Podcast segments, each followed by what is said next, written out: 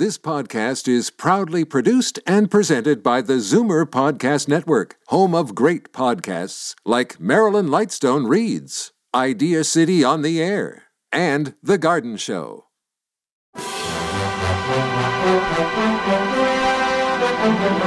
It's Zoomer Radio's Theater of the Mind with Frank Proctor. Open your mind as we fill your head with amazing thrills, chills, and laughs. Theater of the Mind. The best love programs from radio's golden age. Only on Zoomer Radio. Now, here is your master storyteller, Frank Proctor. Well, thank you, and welcome to the show. Two lengthy shows tonight on the way, which means from here on in, I'll be listening along with you. So let's get started with Bud Abbott and Lou Costello. Hey, Abbott, what time is it? It's time for the Abbott Costello Show. We're on the air for ABC here in Hollywood. Well, what are we waiting for? Let's go with the Abbott and Costello Show.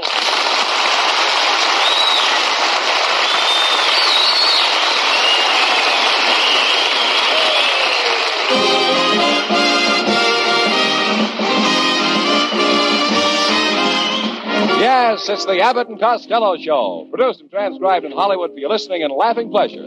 Chuckles with a carload and music by Matty Malneck. So hold on to your chairs, folks, for here they are, Bud Abbott and Lou Costello. All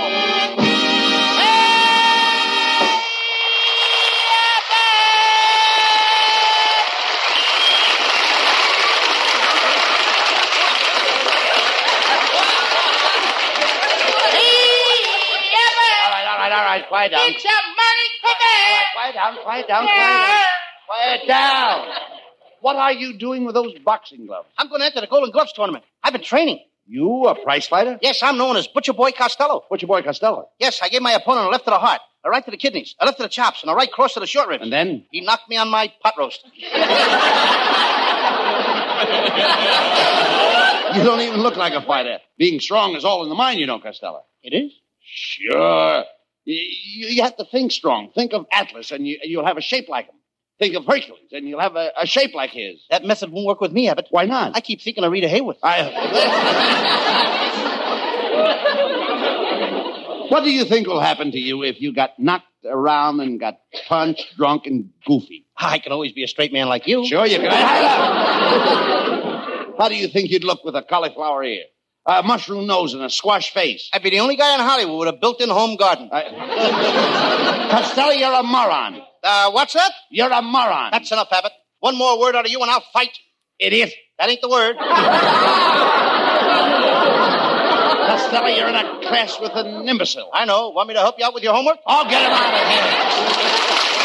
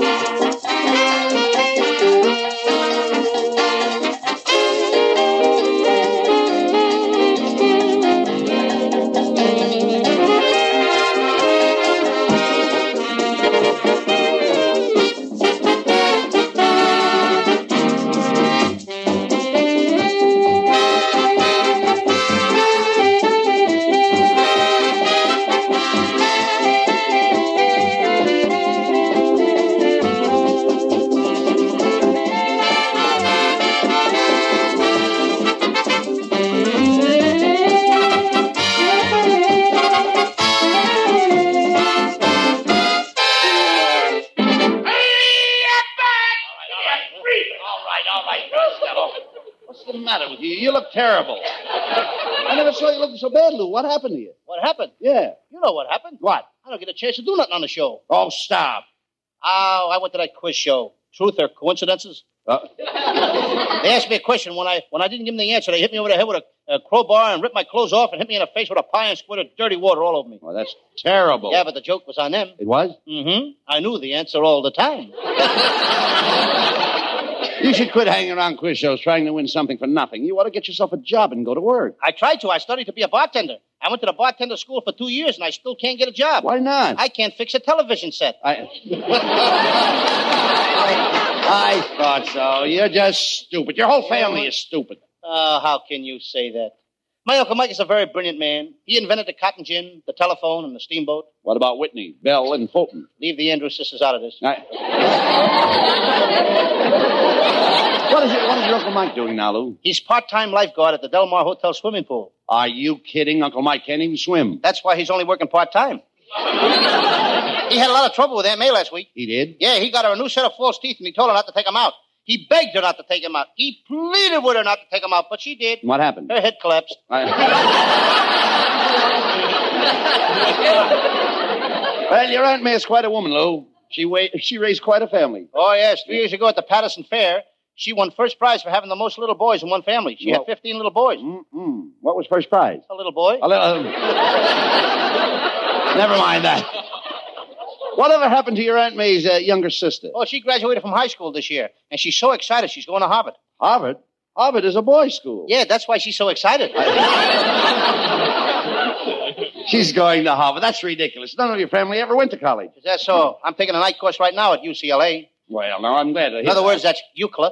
Oh, well, disregard. UCLA. I'm glad to hear it, Lou. Uh, how are you making out? Not so good. Monday night, the teacher asked each pupil to bring something that would show what they want to be when they when they get out of school. Well, now, it sounds interesting. Yeah, one guy wanted to be a policeman, so he brought a button off a policeman's uniform. One girl wanted to be a nurse, so she brought a button off a nurse's uniform. Another guy wanted to be a fireman, so he brought a button off a fireman's uniform. And What did you bring? Nothing. Why not?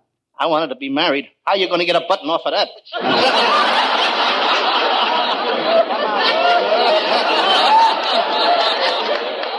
You want to be married. You don't know the first thing about marriage. You don't even know what it takes to make a marriage. I do so. It only takes two people to make a marriage. Well, that's right. a single girl and an anxious mother. I- As far as I'm concerned, marriage is a three-ring circus. What do you mean a three-ring circus? Well, first the engagement ring, Yes. then the wedding ring, Yes. and then suffering. Oh, stop.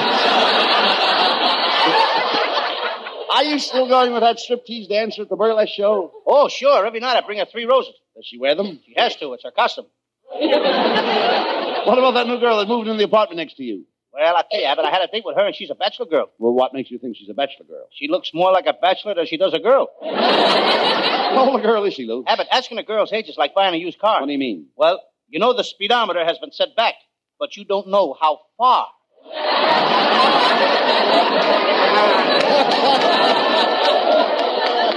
Where, where did you take her on the date? Well, we went to a soda fountain and had one of those fancy dishes. You know, ice cream and bananas. Split? No, I paid the whole check. I... well, she doesn't sound like she doesn't sound like the kind of girl for you, Costello. Tell me, do you still uh, do you still date that cute little uh, blonde from Pomona? Oh, sure. I had a date to go horseback riding with her last night. You did? Yes, we rode along through the moonlight. It was beautiful. Her horse was nuzzling my horse. My horse was nuzzling her horse. Ah, must have been fun. It was for the horses. My girl didn't show up.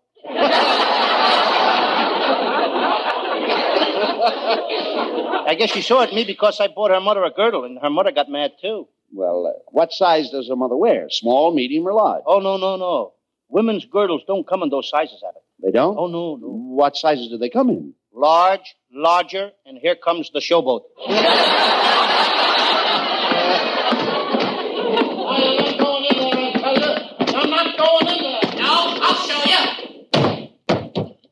Hello, Uncle Bud. Hello, Uncle Louie.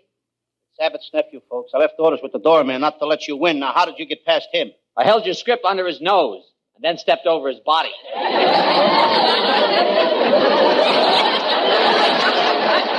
There must be a way to keep this guy out of here. Now, I've got it. I'll hypnotize him. Come over here, Norman. Oh, now wait a minute, Costello. What are you going to do to him?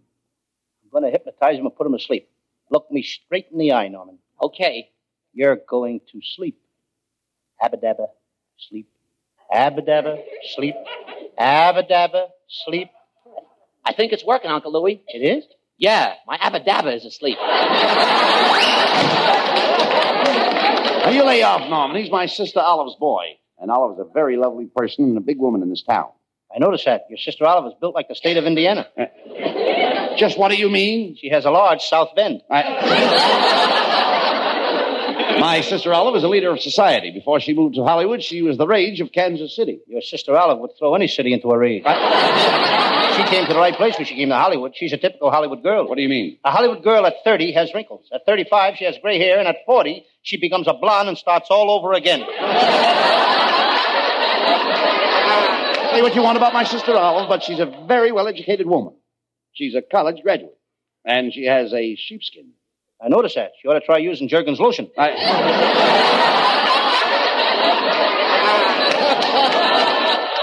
You know, you, you know, you have no business ridiculing my family. Now, last week you were picking on my wife. My wife comes from one of the finest families in California. She's a Tracy.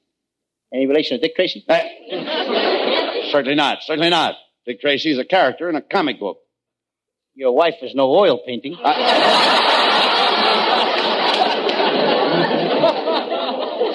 Hello, boys. Hey, look, Costello, it's our secretary, Viola Vaughn. Well, Viola, Viola, Viola, you certainly look lovely tonight. What is that you're wearing? Oh, do you like it? This is my nightclub dress. Nightclub dress. Uh-huh. Don't you get it, Abbott? No cover. Viola, you look gorgeous tonight. You and I would make a lovely pair. We'd be just like a couple of lovebirds. Would we? Oh, I'll show you. First, I put one wing around you like this. Uh-huh. Then I put my other wing around you like this. Then I put, then I beak up close to your beak. Then I coo softly. Oh, what do I do? Don't stand there, Viola. Drop a worm in his mouth. Shut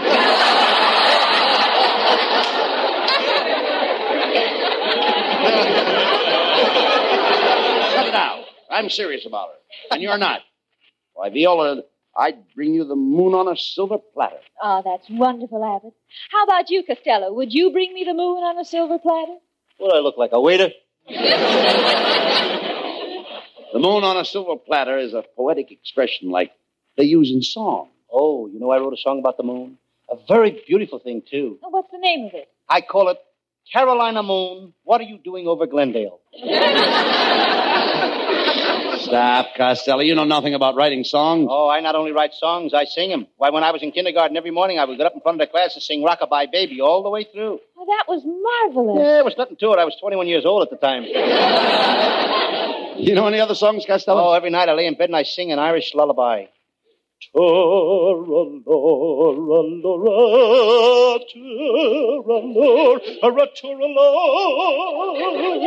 that put you to sleep, Costello? Certainly. You don't think I'd stay awake and listen to that howling, do you? Well, I saw you last night, Costello. I saw you. You had a cat on a leash. Hey, that certainly is a funny looking cat. Is he yours? Yes, he's mine. He's a football cat. I call him first down. What do you name the cat first down? Every night he's got 10 yards to go.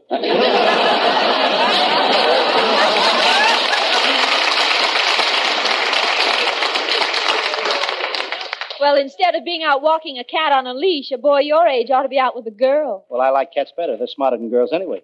What makes you say the cats are smarter than girls? Well, Abbott, no matter how a girl tries, she can't wash her face with her tongue. Pay no attention to him, Viola. Why don't you come over and see the preview of, of our new picture, Viola? Huh? I do some love scenes in the picture, and I, I want you to see my, my fade out kiss. You mean she'll see your faded out kisser? anyway, Viola has got a date with me. Well, I don't think I'm going to keep it, Costello. Why not?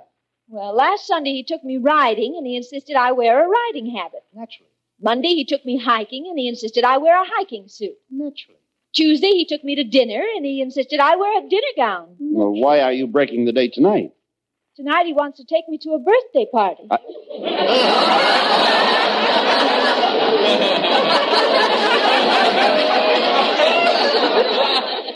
Well, that did it. It's been a lot of fun, and it's been a beautiful evening up to now, Mabel. Mabel? My name is Viola. Well, whatever your name is, it's certainly been fun. Get him out of here!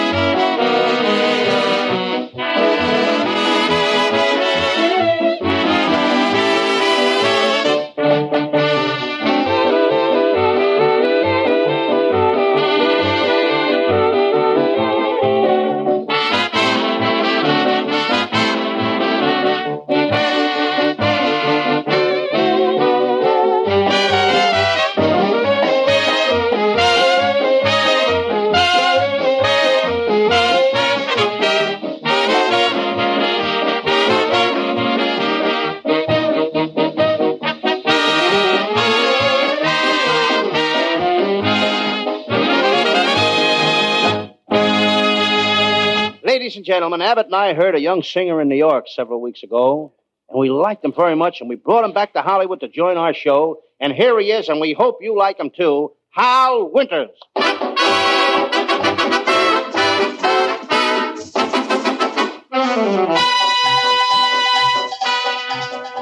El cumba, cumba, cumba, cumbanchero. A bongo, bongo, bongo, bongo cero. Brigadi que va sonando cumbanchero, bongo cero que se va, bongo cero que se va. El cumba, cumba, cumba, cumbanchero. A bongo, bongo, bongo, bongo cero. Brigadi que va sonando cumbanchero, bongo cero que se va, bongo cero que se va. Y ritando rickety, bom bom bom ba. Y sueña ripica rickety, bom bom bom ba. El cumba cumba cumba cumbanchero, a bongo bongo bongo bongo cero.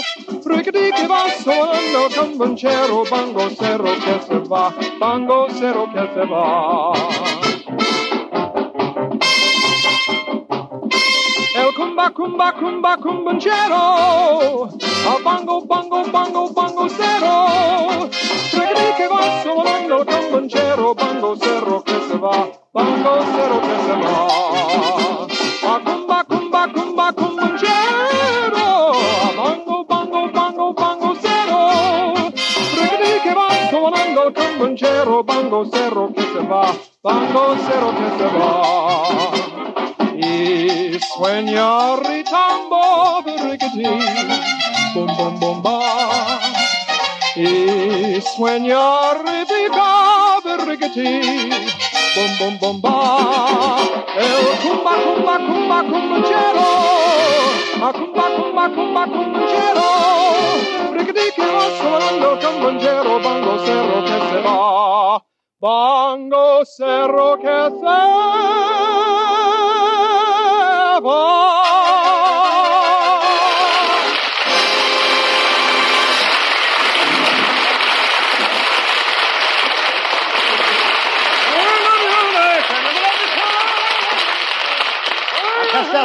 Costello, something's got to be done about the parking conditions around this studio. Tonight I couldn't see a parking space in front of the studio, in back of the studio, or even across the street from the studio. Could be worse. Uh, what do you mean? Abbott, suppose you had a car. Yeah.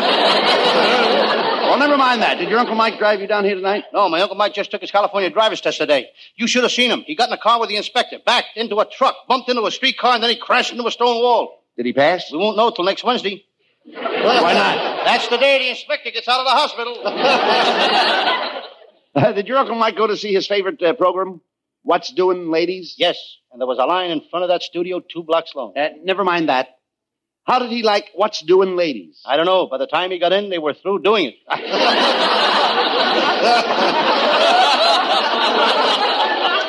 I don't You know, your Uncle Mike is an ignoramus. He ought to get himself an education. Yeah, she's got one, Abbott. Why, ten years ago, Uncle Mike was a garbage collector without an education. Then he went to night school and he graduated.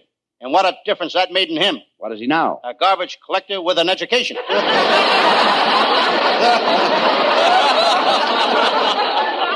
Well, never mind him, Costello. What is your Sam Shovel detective story for tonight? it's a fascinating case, Abbott. I call it the case of the curbstone murder or Gertie, get out of the gutter. and let the water go by. Sounds intriguing. Let's get on with the case. yeah, let's do that. And now the makers of Smudge Pot cigarettes present the further adventures of Sam Shovel, Private Detective. But first, a word about our product, Smudge Pot cigarettes. Smudge Pots are the only cigarettes that contain no nicotine, no harmful tars, no tobacco. These cigarettes are made only from the finest domestic and Turkish towel. And remember our slogan. Smudge Pots are the only cigarettes that contain alum. Our slogan is, pucker while you puff. Now go to your cigar store tonight. They will give you a package of Smudge Pots for nothing.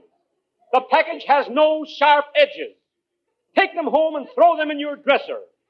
What a cigarette. So free. So easy on the drawers.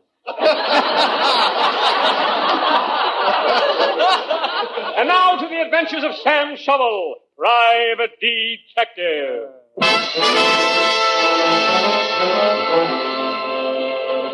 Yes.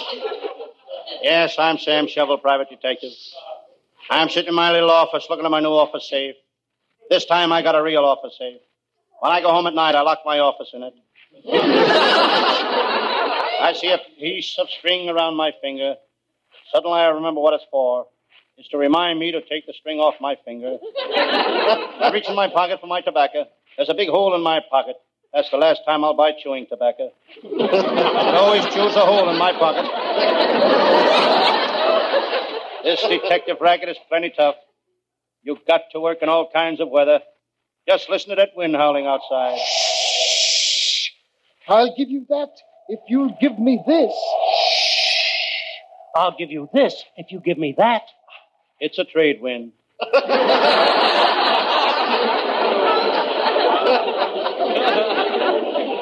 It was such a nice night as this that I was called to solve the famous farmyard murder. A fiendish farmer had cut off his hired man's head. He hid it in the alfalfa. What a tough case. It was like finding a noodle in a haystack. I decide to shave. I lather my face. The razor hums through my whiskers. St. Louis woman with all her diamond rings. I always use Gillette Blues blades. I decide to dial up a little in case a client should come in. I put on my swallowtail coat. I take it off. Seems silly for a man my age to wear a coat made of swallowtails. I notice the headline in the morning paper. The country is in a strange position. On the next page it says eggs are going up. Chickens must be in a strange position too.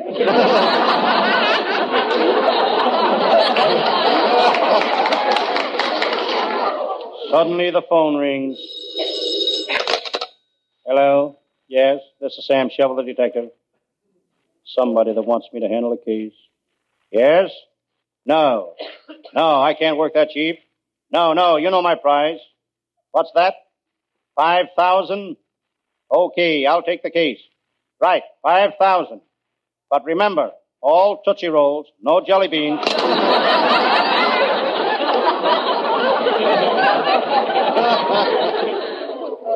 I thought of my friend, Lieutenant Abbott of the Homicide Squad. I might get him to help me on this case. Some people think Lieutenant Abbott has a screw loose in his head, but I know different. I tightened that screw in his head only yesterday. One thing I will say for Lieutenant Abbott, he knows his onions. He can walk in any vegetable store and say, that's an onion. but he's a real cop. Abbott don't know the meaning of the word intimidation. That's only one of a million words he don't know the meaning of. Hello, Sam Shovel. It's my pal, Lieutenant Abbott of the Homicide Squad. Sam, I'd like to leave my new cowhide briefcase in your office. That's a pretty briefcase, Lieutenant. Yeah, it's genuine cowhide. Open it. Moo. The cow is still hiding in it. There's a picture of your wife in it, too. She looks kind of different in this picture. It's her hair. She's wearing a page boy. Don't she look nice? It's hard to tell. The page boy's feet are hanging down over her face. Enough of this nonsense, Ham. The cops caught an old friend of yours last night. Shirley, the shoplifter. Beautiful Shirley, the shoplifter. I once trailed her through a department store, through the shoe department, through the jewelry department, the furniture department, then I caught her in men's underwear.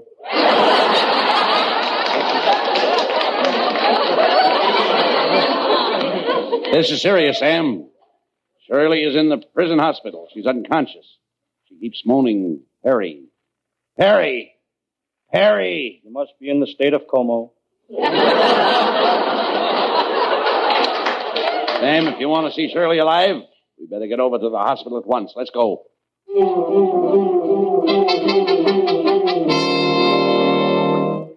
We arrived at the hospital. We were walking down the corridor. I was reading the signs on the door. Dr. Kildare, surgery, back in 10 minutes. Dr. Nichols, surgery, back in 15 minutes. Dr. Condon, perjury, back in 20 years. Sam, here comes the doctor that's taking care of Shirley the shoplifter. He looks like a phony to me. I heard that, young man. I'll have you know that I've operated on over 300 patients and I never lost a single one of them. You didn't? No, I know where each one of them is buried.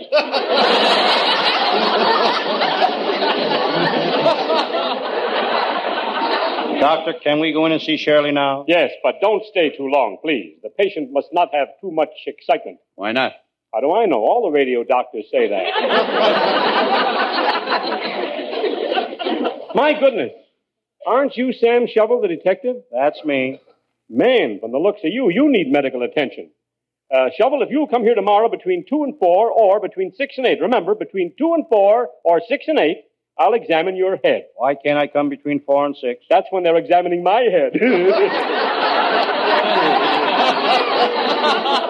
Come on, Sam Shovel. Here's Shirley's room. Oh, oh, poor Shirley, my poor Shirley. Sir, who are you? And what are you doing here? I'm Shirley's father. She's in the next room. She's got appendicitis. None of the doctors will operate on her. I'm afraid she'll die. Cheer up, friend. I will operate on Shirley. You? I thought you were a detective. Before I became a detective, I was known as young Dr. Shovel. Are you sure you can do it, Sam? Am I sure I can do it? Certainly. I'll skin out to the car and get my satchel of surgical instruments.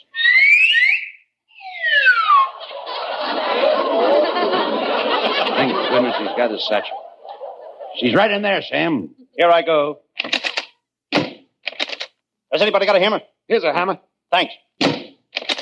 Anybody got a chisel? Here's a chisel. Anybody got a blowtorch? Wait a minute, Sam. Sam, hammer, chisel, blowtorch. What are you doing to Shirley? What, Shirley? First, I got to open my satchel.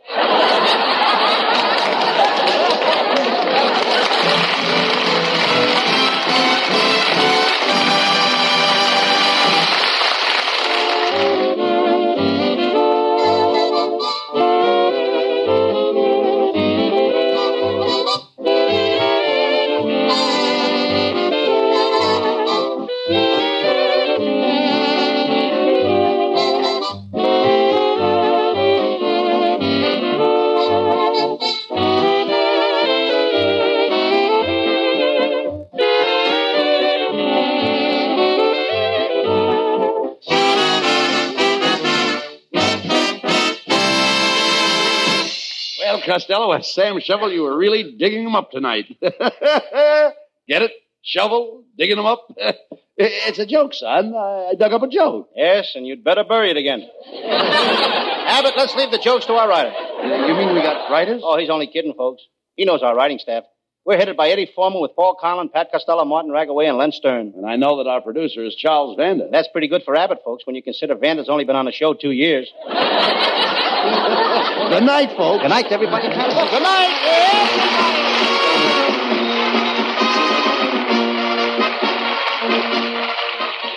Stay tuned for Challenge of the Yukon next on Theater of the Mind. Time now for Sergeant Preston and Challenge of the Yukon. Challenge of the Yukon. It's King, swiftest and strongest lead dog of the North Country, blazing the trail for Sergeant Preston of the Northwest Mounted Police in his relentless pursuit of lawbreakers. On King! On, you huskies! Gold. Gold discovered in the Yukon. A stampede to the Klondike in the greedy race for riches. Now back to the days of the gold rush when Sergeant Preston and his wonder dog King battled through storm and snow to preserve law and order as they met the challenge of the Yukon.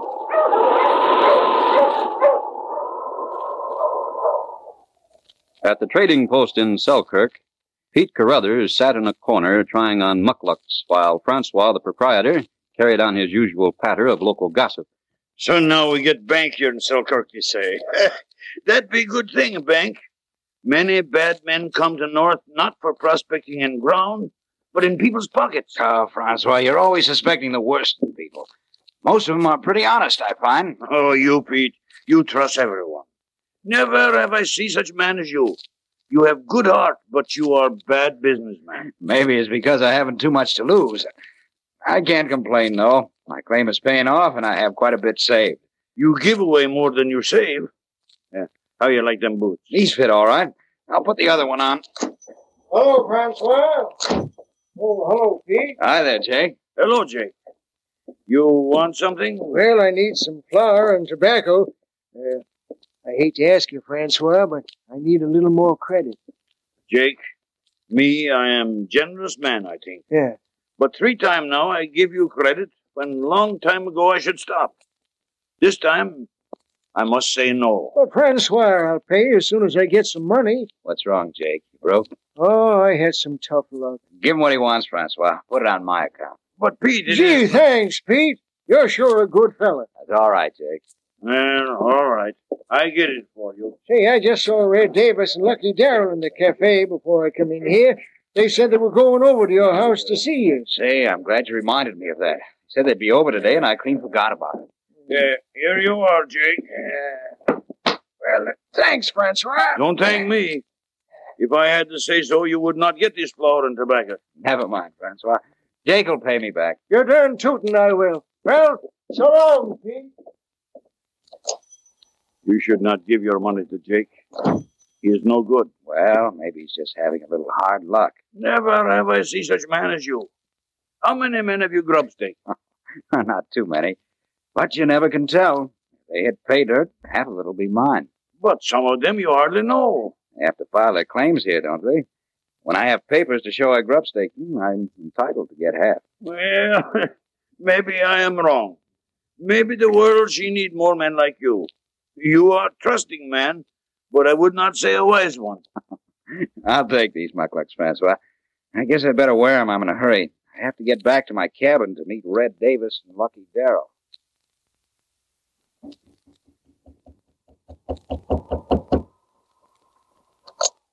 Oh, hello, Pete. Hello, Pete. Hi there, Red Lucky. I've been waiting for you. Come on in. Uh, we wanted to talk to you about grub staking this, Pete. Oh, well, that's it. You wouldn't be taking much of a chance this time, Pete. I got a good tip from this friend of mine who just made a big strike. There's plenty of gold up there where he is, and if we can get enough supplies together, we'll have a fortune in no time. Oh, good. Oh, I'm sorry Jane and my young son aren't here. I'd like to have you meet them. Make yourselves at home, boy. thanks. thanks. Nice cabin you have here. Uh-huh. Jane would like it better if we were a little closer to town. You uh, said you had a son, too, didn't you? Yeah. Jimmy's nine years old. Now, how much do you boys figure you'll need? Well, uh, you grub stake people before, haven't you? Yeah. Let's see. Well, well, I can give you exact figures if you want to see them. Keep all my papers here in this tin box. Some blank forms here Ah. Ah, Here we are. I can't let you have as much as I gave Slim Jackson. My savings are getting low. But I feel this is a good investment. How about 300? That ought to be enough. Yeah, yeah, we could make it on that, I think. All right, boys. I'm going to take a chance on you. You are. There's $300 in gold. Now, you sign this paper. A pencil. Oh, sure. I fill in the money here, don't I? That's right. I guess we really ought to have a witness, but I trust you, boys. Yeah. Now you sign it, Lucky. All right, sure. There you are. Maybe we'll all be rich someday. Well, come on, Lucky. Thanks a lot, Pete. We'll be seeing you as soon as we hit pay dirt and come back here to file a claim. Yeah, I guess your wife and son are coming now, Pete. See a boy and a woman coming up the trail. Stay and meet him, why don't you? We'll meet 'em when we have some good news for 'em. Come on, Red. Uh, goodbye, Pete. Goodbye. Good luck. Well, we did it. If that claim is as rich as I think it's going to be, he's made a good investment. He's not a very good businessman. Why? What do you mean? He didn't have any witnesses there. Nobody saw us get that money. No, but he's got our signature. If that claim is as rich as you think it's going to be, might be a good idea to get that paper some way. If he couldn't produce a paper, he'd have a hard time proving he grub staked us. Uh huh. Tin box wouldn't be hard to open. Well, let's not count our chickens. There'll be plenty of time to decide what to do after we get paid, or if we do. Quiet. Here's his wife and kid. What's he carrying? It looks like a pup. Howdy, ma'am. Hello there. You just came out of our cabin, didn't you? Yeah, yeah, we've been to see your father. I'm going to surprise him. Look what I have. Well, he's a fine pup. now, don't you bother these men, Jimmy. They're probably in a hurry. Well, I can't wait till Dad sees Mabel. Uh, you like him all right.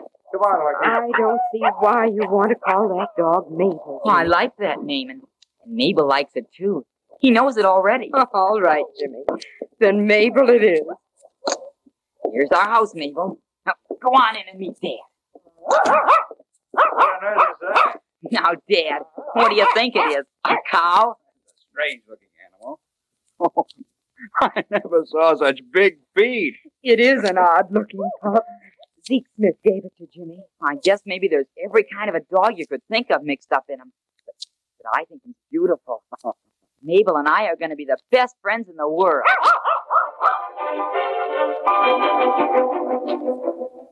As Sergeant Preston of the Northwest Mounted Police drove his dog team along the trail bordering the river near Selkirk, he heard a child's voice calling frantically. Come on, Mabel. Jump. Jump quick. Looking. Oh, Husky. What's wrong down there? Jimmy, come out of that water. No, I gotta get my dog. My dog's out there. Jimmy, come back here. Now, get up there on shore. But Sergeant Preston, my dog's out there on that piece of ice. It broke away. I, I just gotta get him. I'll get him for you some way. No, get out of this water. Oh, look, he, he slipped. He's in the water and he's going under. He'll get drowned. He's so little. All right, King. I guess you can get him, boy. Go get him, King. Stay up here on shore, Jim. King will get him. Your dog won't drown. Mabel's just a pup. I hope King can bring him in. Current's too strong for a pup, but King can handle it. There, see? King got him. Come on, King, old boy. We'll have to run along the shore. Yes, current's sweeping them down. Poor Mabel. He's half drowned, I'll bet. There. King's bringing him to shore. Good work, old boy. Well, there's your dog, Jim. Still very much alive. Mm. Here, I'll put you inside my party. Come on back to my sled, Jim. We'll get you and these dogs back to your cabin and dry you off. You think you'll get a bad cold, Sergeant? No, we'll dry him off and warm him up, and I'm sure he'll be as good as new.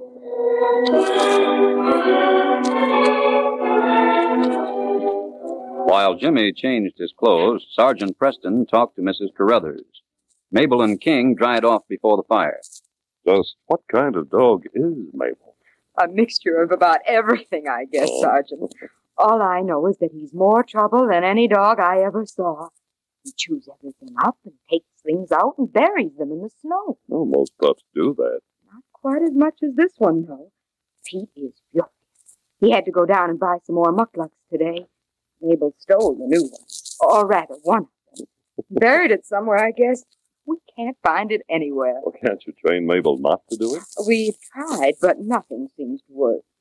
He's very quick about it and rather sly. If Jimmy weren't so fond of him, we'd give him away. He's threatening to do it anyway. Oh, oh here's Pete now. Hello, dear. Hello. Oh, Preston, I thought I recognized your team out there. How are you, Pete? Sergeant Preston just saved Mabel from drowning. Oh. Well, I'm afraid I'm not going to thank him for it. That dog is a pest. We've got to get rid of him. Oh, no. If he steals one more thing that belongs to me, I'm going to get rid of him. He'll uh, get over it when he's a little older. Well, I can't wait that long. He's stolen mittens, boots, caps, and everything you could think of. I'm reaching the end of my patience.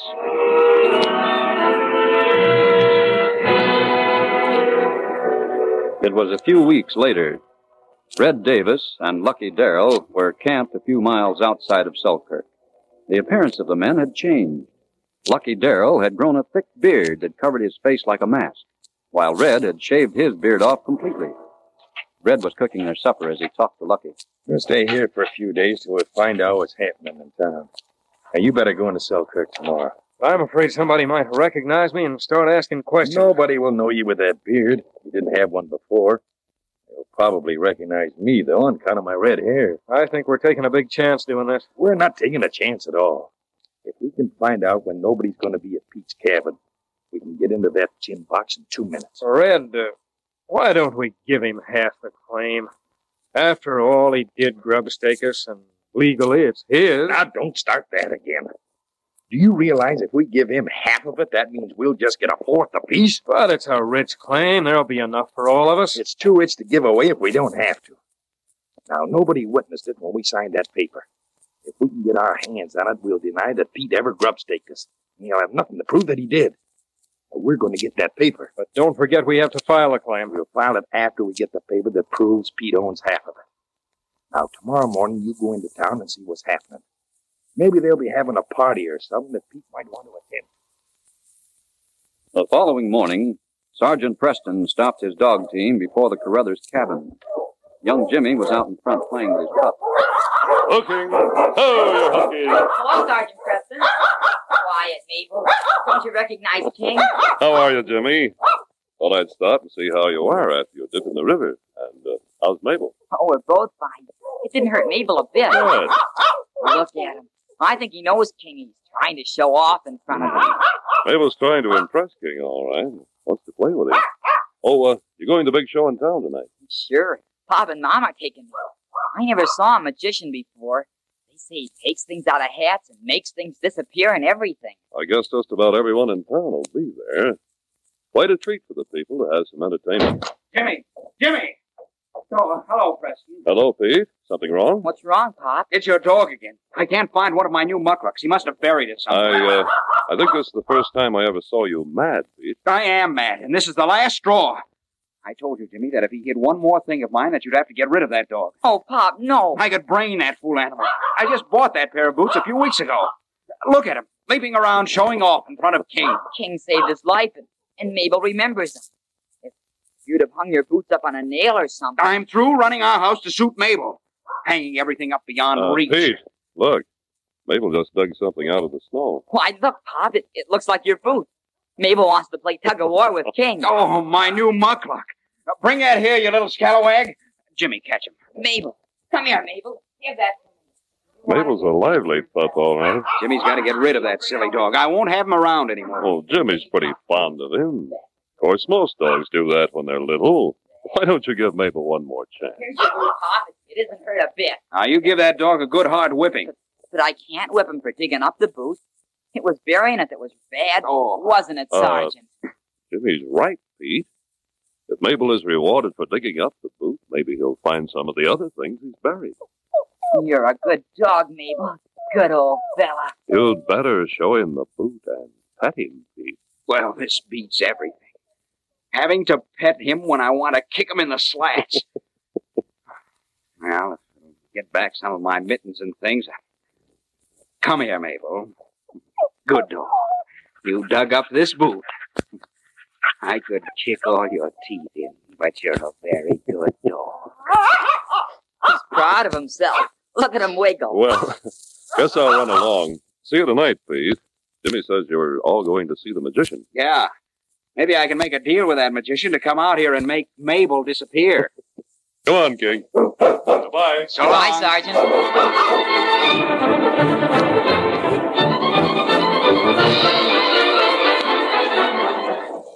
Later that night, Red and Lucky walked quietly toward Pete's cabin. A light snow was falling. You sure nobody in town recognized you today? Not a soul. this beard makes me look like everybody else who wears one. We'll go back to camp tonight after we get that paper. And tomorrow we'll come into town and pretend we just got here and file the claim. You, uh, sure Pete won't be home tonight? I told you everybody in the place is going to see that magician. There's never any entertainment up here. and Nobody'd miss it. Right, here's Pete's cabin. There's a dim light burning in it. Nobody's home or it'd be brighter. There's just enough light for me to find that little tin box. Think I ought to stay out here and watch? Yeah. Yeah, This snow is a good piece of luck. It'll cover our tracks. I'll leave the cabin door open. If you hear anyone coming along the trail, whistle. All right, but hurry. There's a lot of people use this trail. Hey, you quiet! Hey, quiet, I said! Hey, quit jumping on me. Friendly little cuss, aren't you? Down, I say. I don't want to play with you. Now go away. Here's the tin box. This light is so dim. Hey, go away, Pop. Go on, go on. Now, ah, here's the one I'm looking for. Now, put the box back, and Pete'll never know it's been moved.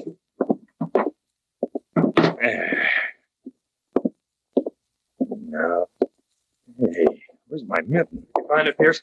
I thought you were keeping watch. Nobody's coming. Did you get the paper? Yeah, I got it here somewhere. Now, where in the dickens? What's wrong? Took the paper out of the box and put it in my mitten on the floor beside me. Now the mitten is gone. Gone. Oh, you're crazy. It's so dark in here. You Maybe I kicked it accidentally. It must be here somewhere. Don't see it anyplace. Couldn't have walked away all by itself. Where? Hey, that pup. I bet he took it. Did you see him? No, but the door was open and he's black. Come on. He must be out here somewhere. There he is in the snow. Come back here, you black mongrel. You're scaring him. He's running. I'll get him. Man, don't shoot that gun. Somebody'll hear it. Now, where's that dog? It's so dark I don't see him anymore. Probably scared him so by shooting at him that he's still running. We'll never find him without a lantern. I don't see why you had to stick that paper in your mitten. It might have blown away if I'd have put it on the floor. I certainly thought the mitten was safe enough.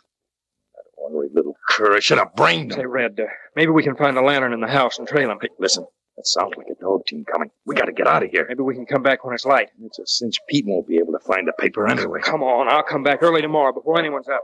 Maybe I can About an hour after daybreak the following morning, Red looked up from the campfire at which he was cooking breakfast as Lucky approached. You back already? Did you find the mitten? Snowed last night, you know that.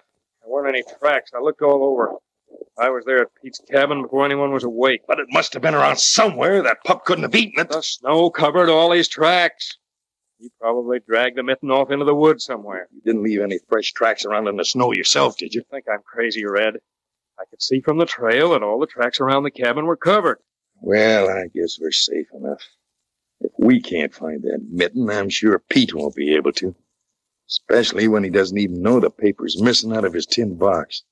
And when he does miss it, he won't go looking for it in a strange mitten that his pup dragged off into the woods. What are you planning to do, Red? We'll do just what we planned to do. Go in and file this claim under our names. If Pete puts up a squawk, we just don't know what he's talking about. We'll wait until noon today and then go in and get a room at the hotel and pretend we just mushed in from the north.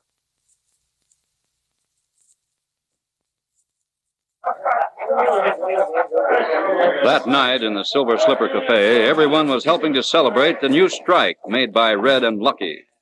As Pete Carruthers walked in the door, he was met by Jake. Hello there, Pete. Hey, I've been lucky tonight. I'm going to pay you back for the money you let me have in Francois's place the other day. Oh, no, Jake. Let it go till tomorrow. Yeah, I better take it now while I got it. All right. There you are. Thanks, Jake. Say, I suppose you heard about the strike that Red and Lucky made. Right? No, I didn't even know they were back. Well, they come back and filed their claim today. They're over at the bar now. There they are. Wonder why they didn't tell me about it. I'd better see them. Set them up again, Barney. Ah, oh, there's Pete. Hello, Pete. Come on, name your poison. Yeah, Lucky and Red just made a strike. They're going to be rich. Hello, Pete. Hello, boys. Why didn't you tell me the good news? Oh, you didn't happen to be around, that's all. Well, I should think you'd have found me. After all, half your claim is mine. Half yours? What, what do you mean? What's he talking about? You boys know I grub staked you. That entitles me to half the claim. oh, gosh, Pete. You've grub staked so many people, I guess you just get everything mixed up. But you signed the paper. It's at home. Did you have any witnesses to prove we did this little deal you're dreaming up? Why, you know, I trusted you. You signed that paper. Afraid you got a little mixed up, Pete. You get that paper, and maybe we'll remember. hey, come on, boys. Let's have another drink. Right 'em up. The following morning, Sergeant Preston looked gravely at the tin box opened on the table in Pete's cabin. You'd better tell me everything that happened, Pete. Now, are you sure you had the paper that proved you grub staked Lucky and Red? Sure, I had it. Right here in this tin box. Hmm. You say you had no witnesses here when you signed the paper? No, I didn't. It was Red and Lucky were here. Well, there isn't anything you can do about it legally without that paper. Did Red and Lucky know where you kept it? Sure they did. They saw me put it away. Oh, I'm afraid you're too trusting, Pete.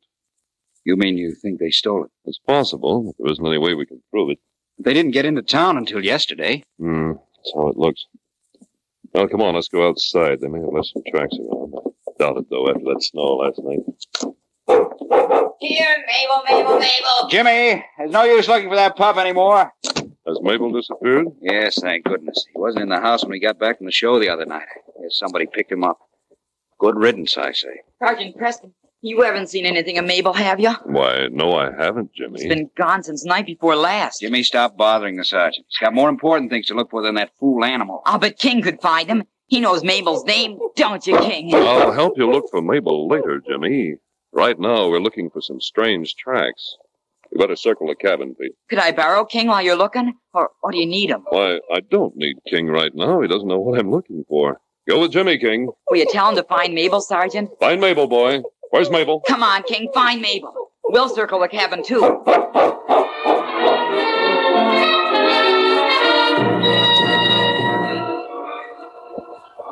Well, Pete, I guess there's no use. Nothing to show that anybody's been near your place. Yes, you're right, Sergeant. That's what I get for trusting too many people. Maybe you put that paper someplace else. You sure it was in that tin box? Dad, Sergeant Preston, come here quick. What ails that fool kid? What's wrong, Jimmy? King found Mabel. Oh, come on, Pete. Maybe the pup was caught in a trap. Conson it. I was hoping he'd never find that fool dog. Hurry. King must have heard Mabel or smelled him or something. Mabel is down in a big hole. Too deep for me. I, I can't get him. Mabel's still alive? Yes, but he's pretty weak. He can't seem to make much noise. How could he fall down a hole? Here he is. Well, poor little fella. Here, Jimmy, take my hand. I'll lower you down in the hole and pull you and Mabel up. Uh, Easy now. Don't worry, Mabel. I'm coming. Just like that fool dog, not to look where he's going. Poor Mabel. Come on, boy. Say, Dad, here's one of your mitts. Down here beside Mabel. I suppose. so. He was running away with it, I'll bet. Hand it up here, Jimmy. There you are, Pete. Now maybe you'll be glad we found Mabel. You'll have another pair of mittens. Ah. All right, Jim, take my hand. I'll pull you up. There you are. Wouldn't you know it? That dog has stolen at least a half dozen of my mittens. And the one I find with him isn't even mine. Mabel isn't hurt or anything. He'll be all right, Jim. Ah, well, this mitten fits me. I'll... Hey, what's this? It's a paper. It was inside the mitten. Well, for the love... Oh, what is it, Pete? It's the grub stake paper. What? Well, how Did Mabel do something awful bad, Dad? Not this time, Jim. We don't know yet how Mabel did it. It looks as though he helped your dad find a fortune. But that dog couldn't get in the tin box. No, but he was probably standing beside the man who did. Well, can you beat that? Uh, uh, Jimmy, uh, you better take Mabel right home and feed him and take care of him. I'll wrap him in a blanket and give him part of that venison in the storehouse and some hot canned milk. What? Oh, sure, sure, Dad. Gee, thanks, Sergeant, for lending me King. I never could have found Mabel without him. That's all right, Jimmy. Give me that mitten, Pete. King and I are going to town to find the owner of it. Come on, King. The desk clerk at the Northern Hotel smiled as Sergeant Preston and his big dog King approached him in the lobby. Hello, Sergeant. Uh, How are you? Fine, Bill. I'd like some information. Anything you want, Sergeant? Are Red Davis and Lucky Darrell registered here? Yes, they're here. They're in room uh, 22. Ain't in now, though. Saw leave about an hour ago. they're celebrating the big strike they made. Would you mind letting me have a look at their room? I've got the key right here. Sure. Now, come on, I'll take you back there. Thanks, Bill. Anything wrong, Sergeant? I don't know yet, but I think we'll soon find out. Well, it's a little irregular letting anyone in their room like this, but Mounties are different. It won't take long. I'm trying to find the mate to uh, this mitten. Yeah, here's the room. Come in with me, Bill. If I find that mitten, I'd like you to be a witness. Sure, I'd be glad to. Go on, King. Well, you don't have to look far. Isn't this it here on the bed? Uh, it looks like the mate, all right. Of course, there are hundreds of mittens like this up here. It's a regular kind you get at the trading post. Francois has hundreds of them. I've another way of checking whether the mitten I have belongs to the same man that one does. You keep that mitten, Bill. King and I are going to wait in the lobby till Lucky and Red get back.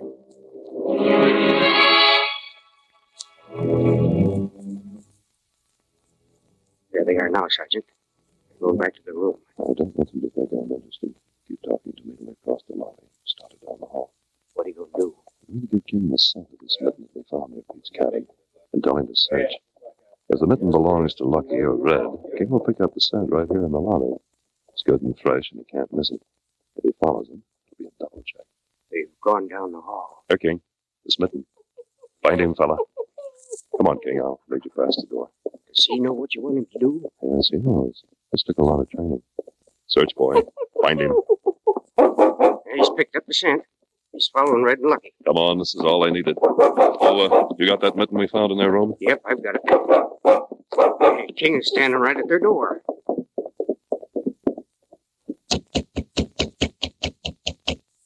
Who is it? It's Sergeant Preston, Red. Open this door. Hello, Sergeant. Hi, Bill. What's wrong? Good work, King. What's the matter? What's wrong with that dog? He's trying to find the owner of this mitten. He seems to think it's yours, Red. Why? Oh, no, that's not mine. I never saw it before. King knows it's yours. And I searched your room before you came in and found its mate. Show it to him, Bill. Here it is. Red, it's keep still, Lucky. This is a frame up. You can't prove you found that in my room? Oh, yes, I can. Bill came in with me, and he can witness it. Yep. We found it about an hour ago. You're both under arrest for breaking into Pete's cabin and attempted fraud. But, but how did you find that mitten? Well, a mongrel pup named Mabel found it. But uh, you'll find out about that later. I'm taking you two to jail. When you're safely locked up, King and I are going to take Mabel a bone for saving us a lot of hard work. Yes, thanks to King and Mabel, this case is closed.